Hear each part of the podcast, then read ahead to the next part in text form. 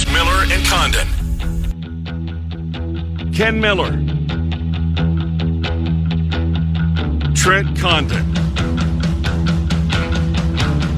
Miller and Condon on 1460 KXNO. And now on 106.3 FM. Good morning. Welcome in once again. Miller and Condon on the air with you. Glad to have you aboard with us here on a Wednesday as we talk the world of sports. I'm Trent Condon, running solo today. Ken continues his sojourn out in Las Vegas without me. I will change that come tomorrow afternoon. So still two more days of me, you, and some great guests coming up. Speaking of those guests, let's get to the BMW of Des Moines guest list here today. Coming up at the bottom of the hour, we're going to talk baseball with Tommy Birch. Yesterday, we saw the first of two games that will be played this season at the Field of Dreams game, Cedar Rapids Colonels against the Quad Cities, a minor league game that was there against the River Bandits. So we'll talk about that, what Tommy saw, went behind the curtain a little bit with the team. Really good article in Des Moines Register today talking about that and his time there. So we'll talk about that. We'll look to tomorrow and the Field of Dreams game with the Reds and the Cubs facing off. Just such a different field than what it was a year ago. Not only because the teams stink, right? The Cubs and Reds are just two bad baseball teams, but also it was the first time. It was the buildup. It was the anticipation. We didn't know what it was going to look like. Well, last night you flip on MLB Network and you saw what it was going to look like. Yeah, there'll be some different changes. They'll do some different things. They will try to glitz and glamour this thing up in a bunch of different ways, but it'll never be the first time. It'll never be that feeling that you get. How cool is this? Those first sights and sounds that we got. Now, for people that are making their way up there for the first time, that didn't get to go a season ago and do have tickets this year, that'll be great. And the experience will be wonderful. That's not to take away, but for the viewing experience, that's what's going to be different. So plenty about that. We'll talk about that with Tommy Birch, but also some big news that comes out yesterday about our team, the Iowa Cubs, our Iowa's team, Des Moines team, and a little bit concerning. I think it has to be at least on the surface, and that's what we'll talk to Tommy Birch. He knows a whole lot more about this story, but reading through the article yesterday, just got a funny feeling. A funny feeling, not that the Iowa Cubs are going away, nothing like that, but the concern, because what do you think of the Iowa Cubs? And I moved here after college. I moved here, 2008 now? 2007? Right in that range. And came here with really no reference of the Iowa Cubs. Yeah, I knew who the Iowa Cubs were. I knew the Pacific Coast League. I knew those things because I'm a sports fan, but I never went to an Iowa Cubs game. I'd never been there. I never understood the pull of the community. In fact, I didn't know Des Moines very well. Outside of coming down and visiting my sister a couple of times, I didn't have a reference. Where I grew up in North Iowa, we went to Minneapolis. We're going to the big city. I wasn't going to Des Moines. I was going to Minneapolis because A, it was closer. Yeah, when living up there in the hinterlands. And B, it's Minneapolis, right? I go watch a Twins game. I can go watch an NFL game. I can go and watch the Hawkeyes play the Gophers in the Dome. I could do those things, and their family could do those things as it pertained to sports. And Valley Fair versus Adventureland. I was a Valley Fair guy. Twins, Iowa Cubs.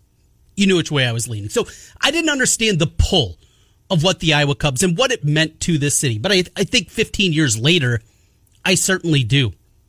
The local ownership that we've seen going back to Michael Gartner and the people employed there. A couple years ago, before 2020 and the pandemic, Ken and I were able to do our show, I think it was a dozen times out there. From out in the outfield press box, the suites out there. Did our show before. It was the gentleman afternoon special, right? What do they call it? The businessman or business lady special that they have Wednesdays at 12:05 or whatever, 12:08, I guess it'd be. And just seeing that and seeing fans milling in and the importance to the community. Well, a big part of that is people like Randy Wehofer, right? The people that are a huge part of the organization. And that's where the concern lies. The selling, first to Endeavor, and now this latest sale, as they were having to give it up to Silver Lake Partners. Doesn't sound like a Des Moines company to me. Doesn't sound like Iowans. That's where my concern lies. Tommy Birch will help us out with that. Plenty of other baseball as well. Great race continues in the American League Central, and we have a tie now at the top. My Twins last night, they took it in the chin. No surprise against the Dodgers. Boy, watching that team again last night, they are just absolutely ridiculous up and down the lineup. It is a dead tie with the Guardians and the Twins at the top, 57 and 52. Doesn't take a lot to win that division. The White Sox, who split yesterday with the Royals, what did I read? The eighth straight split of a doubleheader against the Royals for the White Sox, dating back how many years? Game and a half back right now for the White Sox in the race in the American League Central. And remember, the winner of this division will get the worst wildcard team, if you will. The last qualifier in, that is who will get that spot. Right now, that'd be the Rays. After Seattle last night walks it off in extra innings, 1-0 against the Yankees. They're a half game clear of the Rays. Blue Jays, your top wildcard team. So this is what it would look like right now. The Yankees and Astros, they get byes. Remember, we're going now to six teams get in each side. Yankees get a bye. Astros get a bye.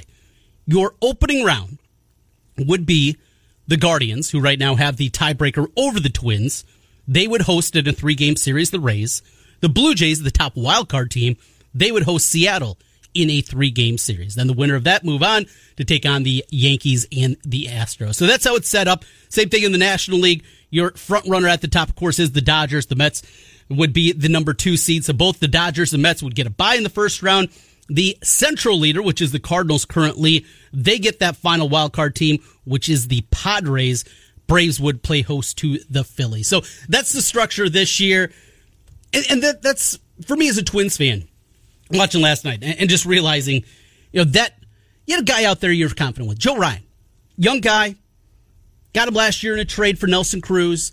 Really good at the start of the season. He's taken a step back this year. He's great the first time through the order, has struggled more the second, third time. You saw that again last night against that Dodgers lineup, but he felt pretty good, about as good as you can for a guy going up against the Dodgers. And he got crushed, and he just got beat around. The gap between a great team, an elite team now in baseball, the Yankees, the Dodgers, that group of teams, and then a playoff team. Boy, it feels significant. But you don't have to play one of those teams in the first round. And for me, for a fan, talked with this with Sean Roberts yesterday. He's got World Series visions with the White Sox. That's where he was, and that's where he was coming into the season. That's changed and evolved, but get it, and you feel like you have a chance. That's not it for me. It's about ending a losing streak. 18 consecutive playoff losses for the Twins. Get in. Win a series. Give yourself a chance. Get to the ALDS. And you know what? If you're having to take on the Astros and you get swept there, so what? You got swept 2 years ago in the playoffs by the Astros too, right? Just get in. Win a game. Win a series. Get that excitement brewing once again. That's what I'm hopeful for at this point in time with the Twins. But watching it, the good news is only one more game against the Dodgers, just a 2-game series. So plenty of baseball again. Tommy Birch, our first guest today, coming up here at about 10:30. Then at the end of the hour, our daily conversation with the voice of the Kansas City Chiefs. He is Mitch Holthus. We'll talk to Mitch. Of course, everything going on in camp. It was a busy day yesterday. A lot of pads popping, a lot of guys that were playing physical, and it was one of those full days. We're also talk about Elijah Lee, a Kansas State guy, talk a little Big 12 with him, and the linebacker spot as we're looking at the defense, and a new name there, Elijah Lee, coming in to play with the Chiefs this season. That's coming up at the end of hour number 1. Hour 2, well, speaking of those Dodgers, we'll talk that. We'll talk baseball. We'll talk Hawkeyes. John Bowenkamp from the AP and HawkeyeNation.com. He's going to stop by. Also want to talk a little basketball with John. Good time always to talk some off-season hoops with one of the best minds in college basketball, John Bowenkamp. He was a long-time AP voter, and with it, we'll talk with John about everything going on in the world to kick off the second hour. Then 11:30, it is Wednesday, and that means David Kaplan will be here. You see him on NBC Sports Chicago. You hear him on ESPN 1000. We'll talk Cubs. We'll talk White Sox. We'll talk Bears. And we will do it all with David Kaplan coming up at 11:30. So that's the BMW of Des Moines guest list. It's a busy one, but I want to go back to a conversation Sean and I had a little bit yesterday and ran short on time. And it's a story that is dominating, obviously, the headlines, both on a national and a regional level. And it's what's happening with the Big Ten and the TV contracts that are out there and what it continues to be. So where we're at right now is something that Ken and I have been telling you for the last couple of weeks was what the Big Ten was striving to do. Get those three windows. Have the three main windows, Fox at 11 o'clock, 2:30 CBS, night game on NBC. There will be flexibility. There will be changes. Look at the package right now CBS has with the SEC. Not every one of their games are 2:30. Remember, they also get a game, sometimes two games, night games, a season that they're able to do there. So if Notre Dame has a night game, wants to schedule a night game at home, there will be that ability. That flexibility is going to be certainly built in. So we get the main structure of it, right? Those are the main three properties. Those are the important ones each and every week. And Fox will get the first designation, probably get the number one pick. Say over a 15-week college football season with buys in there, week zero. It's about a 15-week season. When you break it down, I would anticipate you would see that Fox gets the number one choice probably 11 of those weeks, two for CBS, two for NBC, something in that range. And Fox, they'll take their number one pick every year, and they will get that, and with it, they will choose Ohio State, Michigan. That will always, now, in the structure, be on Fox. We get that part. The question becomes, though, what else? And I want to dig a little bit deeper into this, because we get that part. I think everybody understands that part. It's the part that certainly is the most pertinent, right?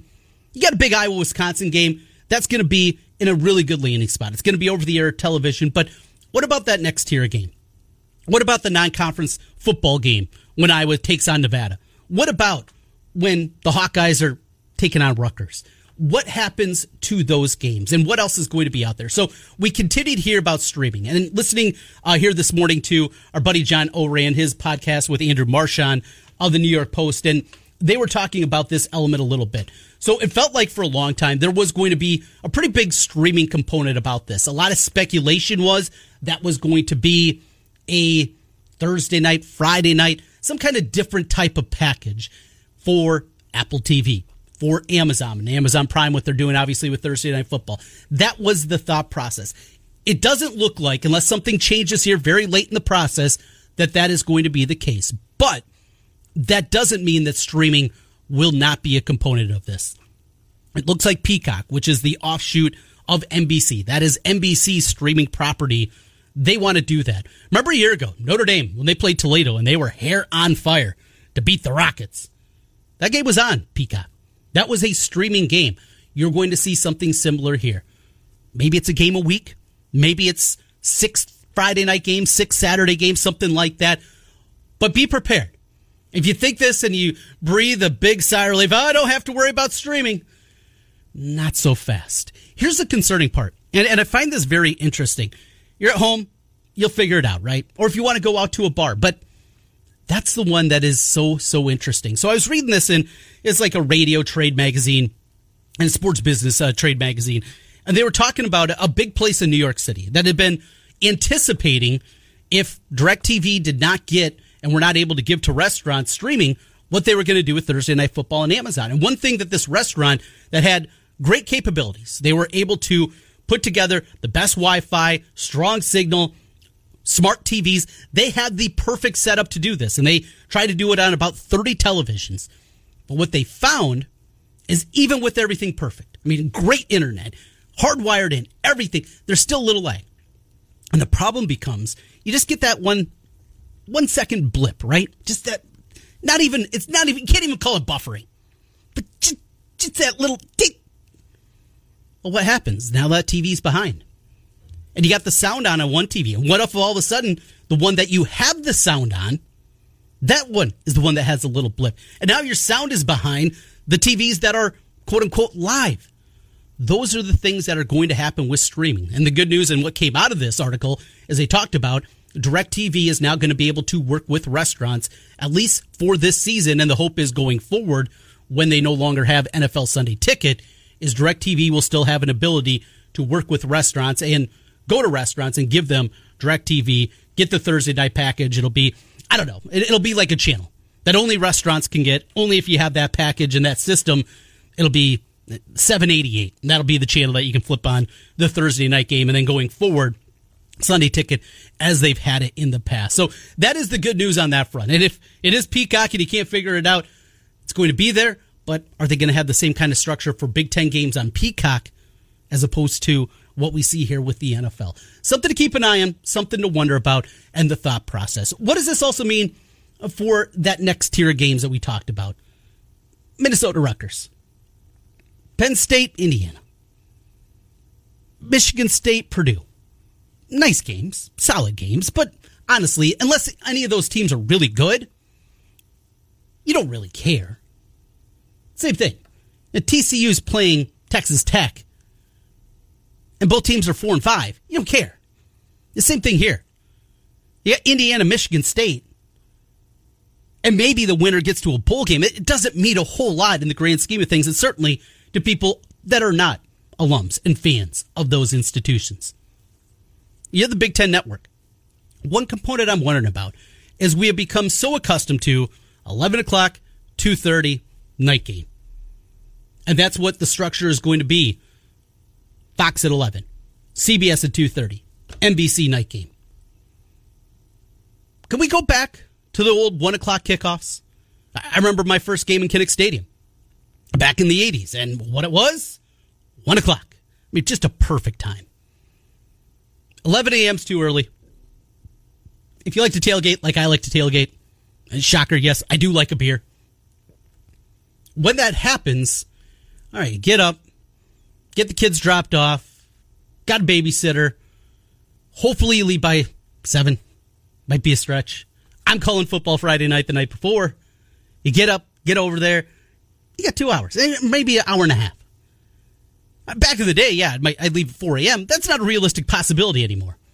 So you got that component of it. 2:30, game gets over. 6 o'clock, maybe 6:30 anymore.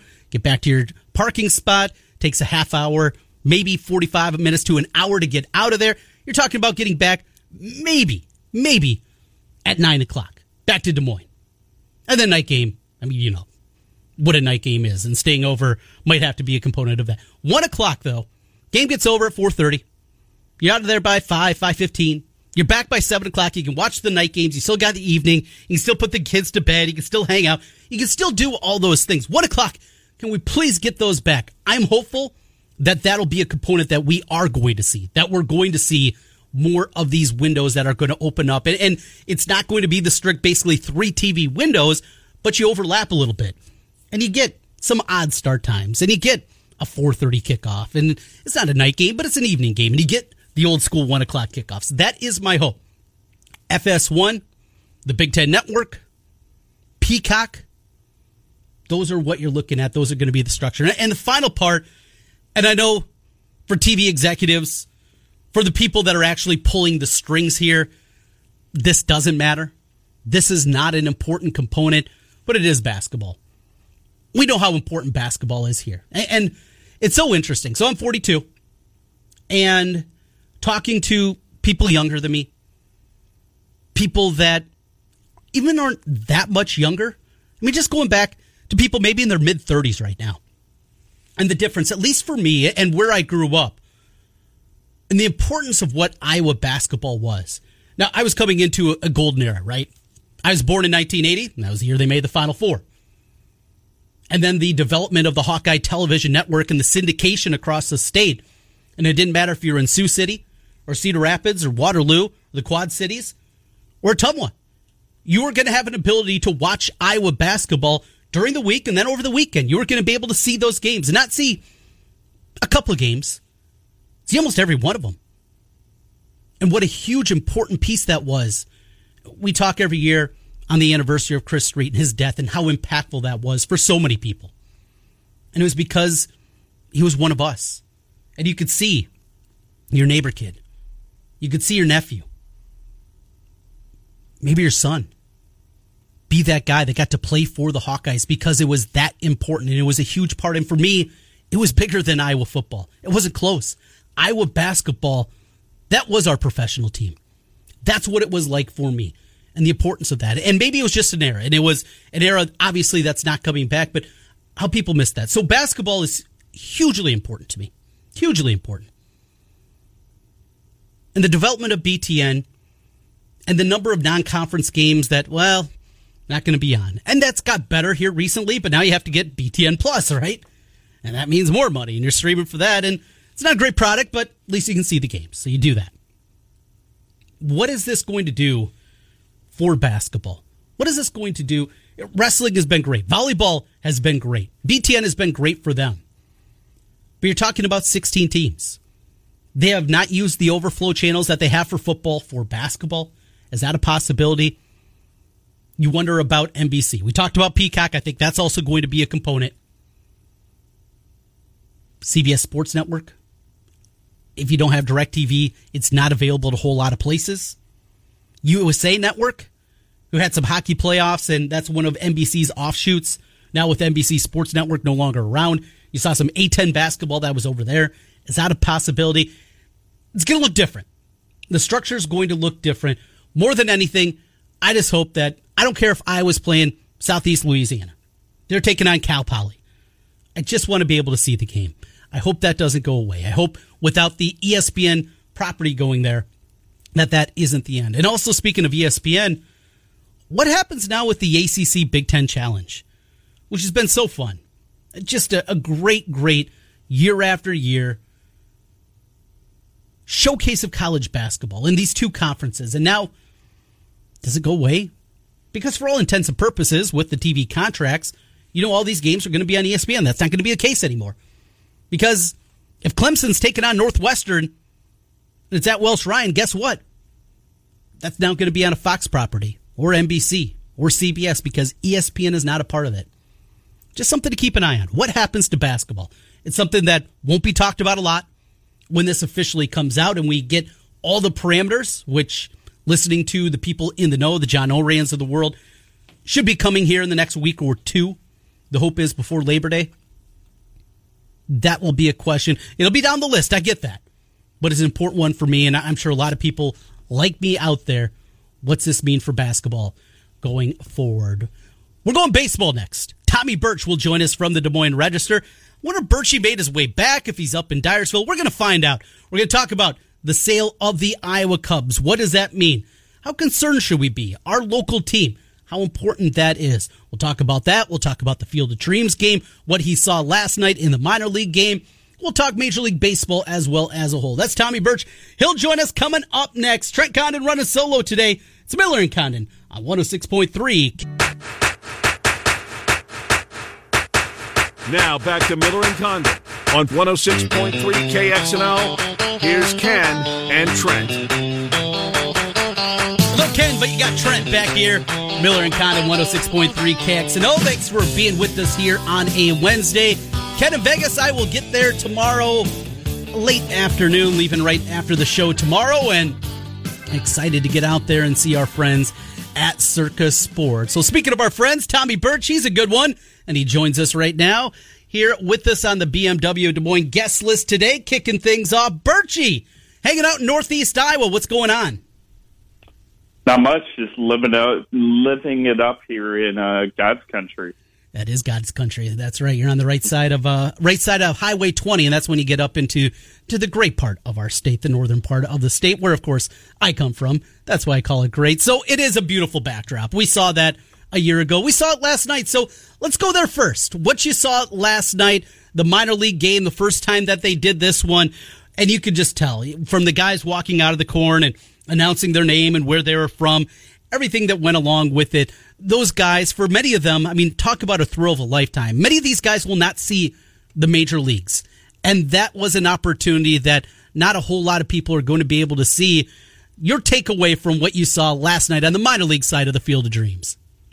Yeah, it was really cool. Actually, I spent the entire day with the Cedar Rapids Colonels. I went up to Cedar Rapids before the game, hung out with them in locker room, getting ready, rode the bus with them to Dyersville, and then was with them when they got to see the field and locker room for the first time. And it was definitely an inspiring moment for all those guys to kind of dangling that carrot in front of them, knowing like, okay, this is what it looks like at the big league level. If you get there someday, you work hard enough, play well enough, and ultimately make it. But like you said, there's going to be so many players that are involved in this game that never do make it to the major leagues. So for them, this was their big league game. This was their time to shine. You know, they aren't going to have the opportunity to play in a big league stadium on a nationally televised audience on MLB Network. So it was really interesting watching these guys get ready for it the entire day and just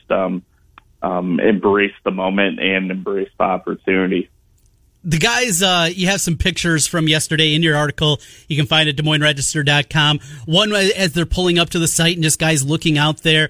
And then the locker room, which is a tent, but a little bit different than maybe the tent that you and I'd be thinking about. Yeah, this is not the tent I used on camping trips when I was a part of Boy Scout Troop 92. So, you know, it's funny. I asked them about that, and you could tell right away. Like, I walked into the locker room as they did, and they were just oohing and ahhing. And the first thing they would do is take out their phones and take pictures. And they were so impressed by the locker room that, you know, right away when they got there, they were whisked away in a room next door to have a meeting with some people from Major League Baseball, kind of set out, you know, kind of the plans for the day. But, you know, before they went to that meeting, you know, they were taking photos, and somebody from Major League Baseball was telling them, we got to go to the meeting. Don't worry. You're going to have plenty of time to get the photos. We promise you'll come back to the locker room. So, you know, you could see all the guys just really just in complete awe. You know, everybody had a smile on their face.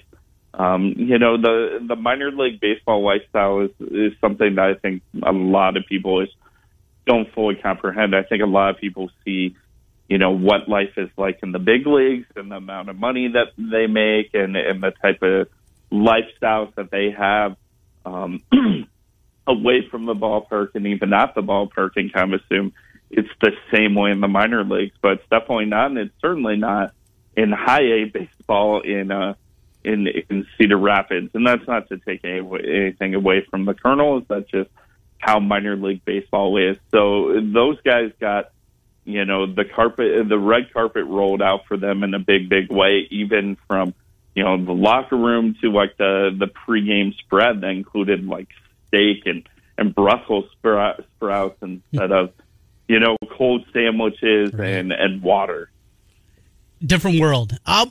So the people that were there looked like pretty close to capacity, but a lot more milling around. I mean, differences from what we saw a year ago and it being a minor league game as opposed to a major league game. The differences that you saw in comparison between the two events. I mean, I was thinking about it. If I had an opportunity of my choice for this year, I probably would have taken the minor league game just because that ability to go out and check everything out and be able to mill around it and not worry about actually kind of missing an inning or two of the game. Maybe not as important for a minor league game. Yeah, and I think that's kind of how it went, too. You know, throughout the night, you would constantly see people walking through the path in the corn that took you from the movie side time in to the big league time in. They actually put lights up, kind of like Christmas lights, to kind of guide people through, which is really cool. But even as the game got going, you would see people walking through there throughout the evening. There was a large contingent of Colonels fans, and especially Riverbendans fans, that made the trek over to support their team. You know, I saw a lot of people with host family jerseys on, so that was kind of cool to see. But I think for a lot of people, if you weren't fans of the Colonels, you weren't fans of the Riverbendans, you weren't fans of minor league baseball, which there's a good share of people who don't fall into any of those categories. It was like, I want to experience the Field of Dreams movie site and the new stadium. A lot of people didn't get a chance to experience it last year. They won't get the chance to experience it this year. So this is kind of a nice little consolation prize for those people. Tommy Birch joining us from the Des Moines Register as he is up in Northeast Iowa getting ready for tomorrow's Field of Dreams game. Look forward to the game. It's Cubs and Reds, two teams that aren't very good this year. What differences, though, for people that didn't flip on MLB Network last night? What do you expect the changes from what we saw a year ago, year number one, to what we'll see this season for the MLB game? Well, the game's not going to be quite as good. You know, you don't have the Yankees, you don't have the White Sox, you don't have two teams that are fighting for spots in the playoffs. You have the Reds, you have the Cubs, you have two teams that are in the midst of rebuilds. I wouldn't even say rebuilds, still in the midst of teardown mode, almost, even though the Cubs kept Wilson Contreras and Ian Happ. But I think a lot of the focus of this game is going to be around the scenery, the storyline, a field of dreams, and kind of the storied history of both these teams. You know, that's something people from Fox had told me about before, is they really want to incorporate kind of the history of the Reds and the Cubs as a couple of the oldest franchises in baseball. So, you know, even though the attention was really not on the game last year, you know, it was around this new park that so many people were getting to see for the first time. I think even less attention is going to be on the game this season because of the matchup, and because, you know, there are different ways to present it and different ways to try to sell it to viewers. And I think, you know, obviously the broadcast numbers are going to be what they were last year. They were through the roof and just set a tremendous bar that you're probably never going to reach. But I think there is still going to be interest in the game, just because there are going to be so many people that were intrigued by it last year, enjoyed watching it last year. They're going to want to see, okay, how do they try to top it this year? I don't think they can top it, but the pregame festivities to me are where most of the intrigue lie in the big league game. That'll be good, and get people in. Like, the TV numbers are not going to be the same. There's going to be the standard people that are going to write about the demise of baseball that you hear all the time. We just know the reality of it, and the reality is it's going to go down from what we saw, but people will be able to get that experience, and the people that weren't there, that's going to be absolutely incredible. Looking forward to that. Let's go to the future next, Birchie, and I also want to talk about the sale of the Iowa Cubs with you. I promise we'll get to that here in just a moment, but the future of the event, after, you know, hearing from Frank Thomas and that group, the money that was given from the governor earlier this week, what can you tell us? What's the future look like now of the Field of Dreams, the site, Major League Baseball, a yearly game? What can you tell us on that front? Yeah, I don't know if it's going to be a yearly game, but I fully anticipate Major League Baseball coming back next year. I wouldn't be surprised to see a team like the Minnesota Twins possibly in it, which would be good for you and I, right? Uh-huh. So I think that's one of the teams you could possibly see come next year, but I think Major League Baseball will be back next year, and then after that, really not sure. But, you know, that's part of the appeal. Frank Thomas and his group buying the park and the site is they wanted to get a yearly Major League Baseball game in. And Major League Baseball is not shied away from the idea of doing stuff like that. The Little League World Series has become, you know, a constant stop on their tour and become kind of a fixture on the schedule. Field Dreams could become that. As far as the actual site, too, you know, you're going to be seeing some massive changes over the next couple of years. Obviously, the new owners, like I said, that include Frank Thomas, have some big, big plans that they want to carry out with the park in terms of building a youth baseball complex that includes 8 baseball and softball fields, another kind of big league diamond, which they hope would become more of a permanent structure, and a hotel. So that's going to be interesting to see how it pans out. You know, I know I've heard from a lot of people who are worried about the movie site just losing kind of some of its magic and simplicity, and I totally understand that. But with a lot of people that I heard from when Major League Baseball announced they were building this big league diamond, they were worried about the same thing happening. But I can assure you, a lot of the people that I've talked to that go up to the site since that new stadium has been put in really don't seem to notice it. It's not that far away, but it seems like it's a long ways away.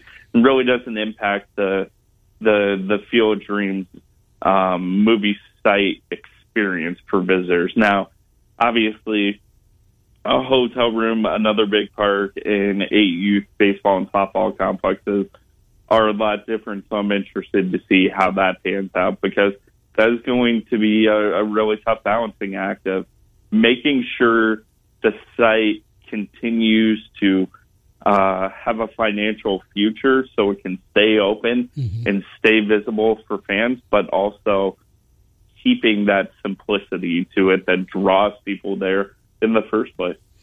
Tommy Birch, Des Moines Register here.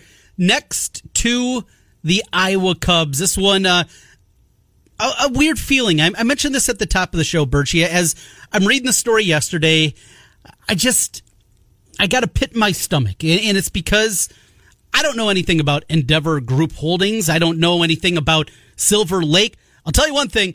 They certainly don't sound like Des Moines companies. They don't sound like Iowa companies. That's where my concern was, and it was concern for the people, for Randy and the whole group of staff there with the Iowa Cubs. When you see somebody from outside the area, that's where my concern goes. What can you tell us to take away the selling of the Iowa Cubs? Yeah, I mean, I think it's more of kind of just a transfer of a fund, so to speak, where even though it's kind of moving under a different umbrella of Endeavor or kind of in that family. So, you know, it is a sale in some sorts, but it's basically kind of like a transfer of assets. So I remain kind of the same idea as when the sale kind of originally went through, is that Michael Gartner was adamant about making sure minor league baseball stayed in Des Moines and stayed at Principal Park. And, you know, he was fully comfortable in this sale and the direction and the future of it. And if he was, I feel pretty confident where they could be going forward. And I think a lot of the people are, from some of the conversations I've already had with kind of people in baseball already. There's a talk about some renovations that need to be done to get it up to AAA standards. What still needs to be done at Principal Park? What are the things still on the docket to continue to improve the ballpark? They got to get a permanent batter's eye. There's a temporary one up there right now.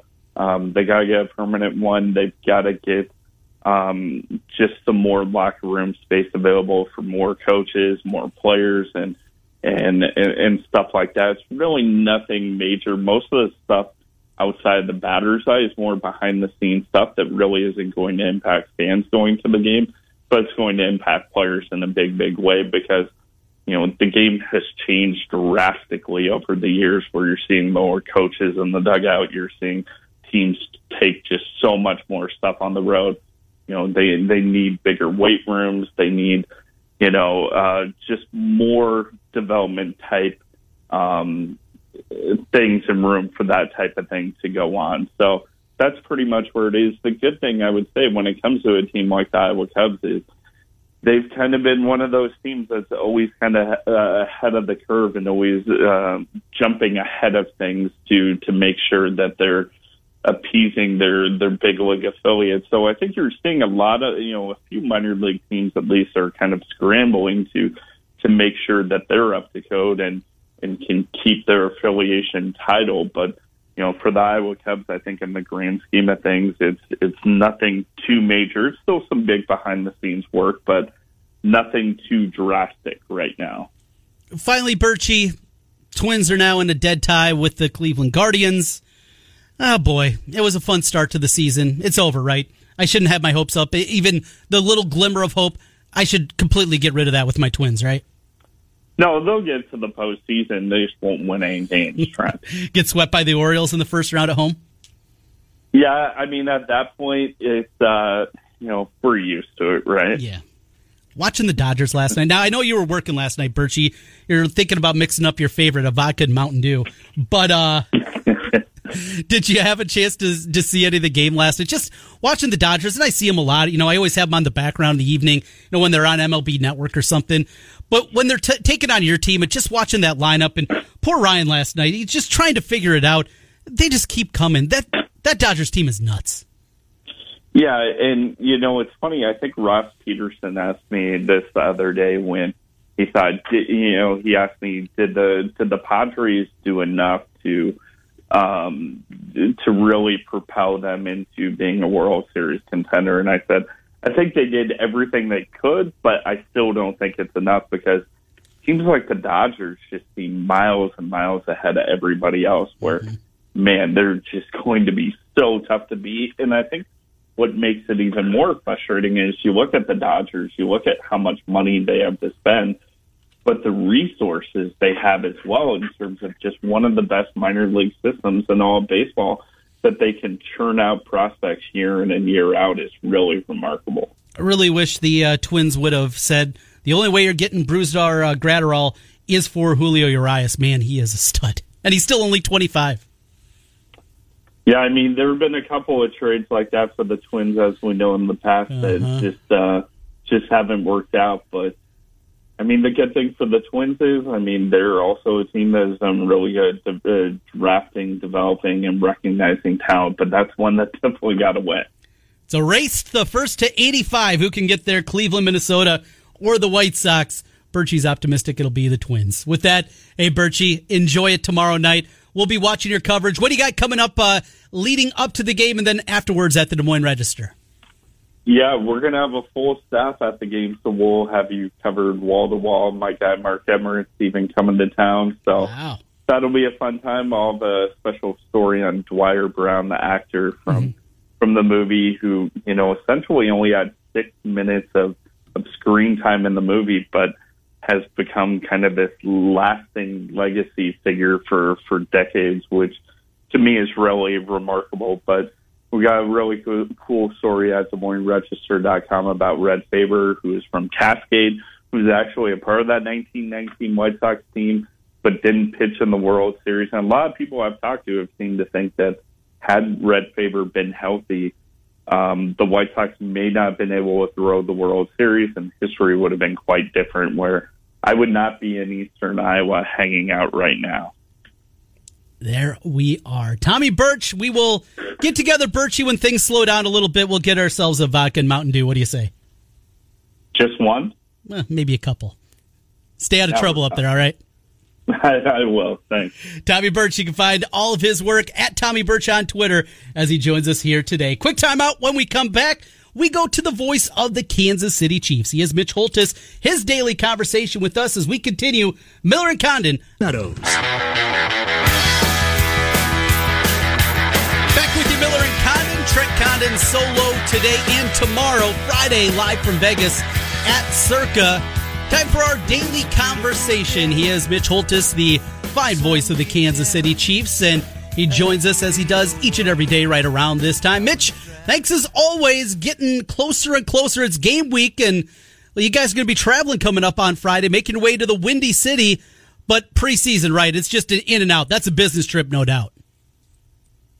Yeah, very much in and out. And quite honestly, it's just been a business-type week.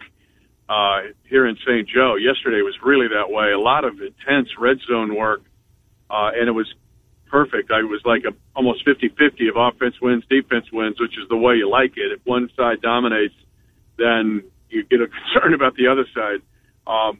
But now the pivot starts. The players are off today, but everybody else is on. And you start to give an eye towards Saturday. You've got to be highly organized. What are your player rotations going to be? What are your priorities for this game? Against Chicago. So today's a pivot day for sure. Let's talk about the defense. That's been a big part of our conversation here throughout the week. And continue with the linebacker spot. A new name, Elijah Lee, a K-State guy. Big 12 fans certainly will remember him. Yeah, Iowa State and K-State fans in Des Moines will remember him. And a local kid. Up until his sophomore year and through his sophomore year, he's a St. Joe kid. He played at Central High School here. He's a favorite son. But his junior and senior year, for a lot of reasons, he goes to Blue Springs, which is in the east suburbs of Kansas City. He flourishes at K-State. And this is his seventh year in the NFL. I remember in Super Bowl 54, he almost decapitates Mecole Hardman on a punt return when Elijah Lee was playing for the San Francisco 49ers. I asked Elijah just his mindset, and really K-State trained him this way. Matt Campbell's doing the same thing at Iowa State in the way he runs his program, the discipline that's required. And in the case of Elijah Lee, it prepared him to not only make it in the NFL, but to last and to flourish in the NFL. You know, everybody plays special teams. There's nobody's better than the next man. So I just keep that opportunity, and I keep that mindset that I'm no better than the man next to me, and I got to help my brothers, bring them along the way, and show them that, you know, special teams, you can make a career out of. I mean, my 6th year, I played a little bit of defense, but majority special teams, and I tell them, you can make a living out of this too. So it's like Iowa State. I think Iowa State and K-State are very parallel because Chris Klieman has continued this. I don't care if you're David Montgomery or Bryce Hall, you're no better than the walk-on sophomore who's turned into a special teams demon. And with Elijah Lee, he's made it in this league mainly as a four-core special teams guy. Four-core meaning punt, punt return, kick, kick return. Right now, as of this morning at 10:56, Elijah Lee is the starting base linebacker with Nick Bolton and with Willie Gay Jr. So Saturday's a big day for him in that regard. But what you know you're getting with Elijah Lee is the soldier, and you're also getting a very good four-core special teamer. Chance to start. You mentioned right now that's what he's doing right now, getting that opportunity to be out there. Mitch, it's a big one, no doubt. And no, you got a little audio on this front, too, from Elijah. But, boy, for a guy that's been around for 7 years to get that opportunity and do it where he grew up, boy, how exciting that's got to be. He is so happy. He's in his real hometown, and he just is. I was dreaming of him being a Chief when he destroyed Mecole Hardman in Super Bowl 54. He was dreaming of being a Chief as well. But now he gets a chance to be a base linebacker starter, and he knows it's a shot. It's a big opportunity. I don't get too high, get too low. I just want to keep working, keep getting better and better, and just embrace the opportunity, you know, to have that opportunity. I got to, you know, of course, keep going through camp, keep battling. That's what it's for. But if that opportunity were to present itself, I know there's a high standard, and I would have to put my best foot forward. But he'll be evaluated. He'll start in the base against Chicago on Saturday, and Chicago's going to run the ball in this game. I just think that's what they're going to do. And if the Chiefs have one series with the ones, he will actually sprinkle into a second series with the twos. They're trying to see if Elijah can be the starting base linebacker. They play a lot of nickel and dime. I got it. But Elijah, when he's been given the chance, San Francisco at the end of 2018 had some big numbers as a base linebacker when he was a starting linebacker with San Francisco. One final thing, and as I think you know, Mitch, I like to gamble just a little bit. It's legal in our state, so that's all well and good, and heading out to Vegas this week. So looking at this point spread, that's weird in its own right. Chicago being favored. We know if this is regular season, that'd be different. But one of the preseason betting trends that has always been so good is betting against Andy Reid in the preseason. His teams haven't been good until last season. Can we go back to old Andy Reid so I know what I'm doing betting this team in preseason? Well, if you're going to bet on preseason games, you know, go in peace. Because that's just, you know, I got another idea. You could take a $20 bill and just, you know, go to the, you know, just tear it up. I mean, but have fun with it. Have fun with it. But Coach is, I've seen him, and this is my 10th camp with him, and I've seen him do everything, Trent. I'm dodging your question, but I'm really not. He's done it all. He's done everything. Last year they were undefeated in the preseason and dominated against the Vikings in preseason game 3. I have no idea what he's going to do. He does want to see this defense keep moving forward and get a little more pizzazz out of the offense. But if they're an underdog, then I don't know what to tell you. We'll get some pizza rolls. Yeah. Hey, we'll get out and get some pizza right now. Tell us about Papa John's. And as we sit here, it's hump day. Maybe just don't want to flip that oven on. Don't want to put on the burner. Papa John's always a great choice. Well, Trent, a lot of times these specials are for dinner. You know, you feel like, I'm doing it for dinner. Got it. You know, with Papa John's. But these spicy pepperoni rolls are really a lunch thing. Only $5.49. These are perfect for lunch. To get you through the day. Super tasty, great value, but they're only going to last, what is this, the 10th? I think 10 more days for this special on the spicy pepperoni rolls. They sound amazing. We're going to hit them up, and we'll hit you up here a couple of times, couple of quick hits here the rest of the week. Mitch, enjoy Chicago. We'll talk to you live again next week, and we'll hear from you here the next couple of days. Thank you. Enjoy Las Vegas, and good luck betting on preseason games. And he bets on the Canadian Football League. He's a big CFL guy. Go with that. He loves that. He loves it. We love having you on. That's Mitch Holthus, voice of the Kansas City Chiefs. 1 hour down, one more to go. When we come back, we're talking Hawkeyes. We're talking baseball. John Bohenkamp kicks off hour number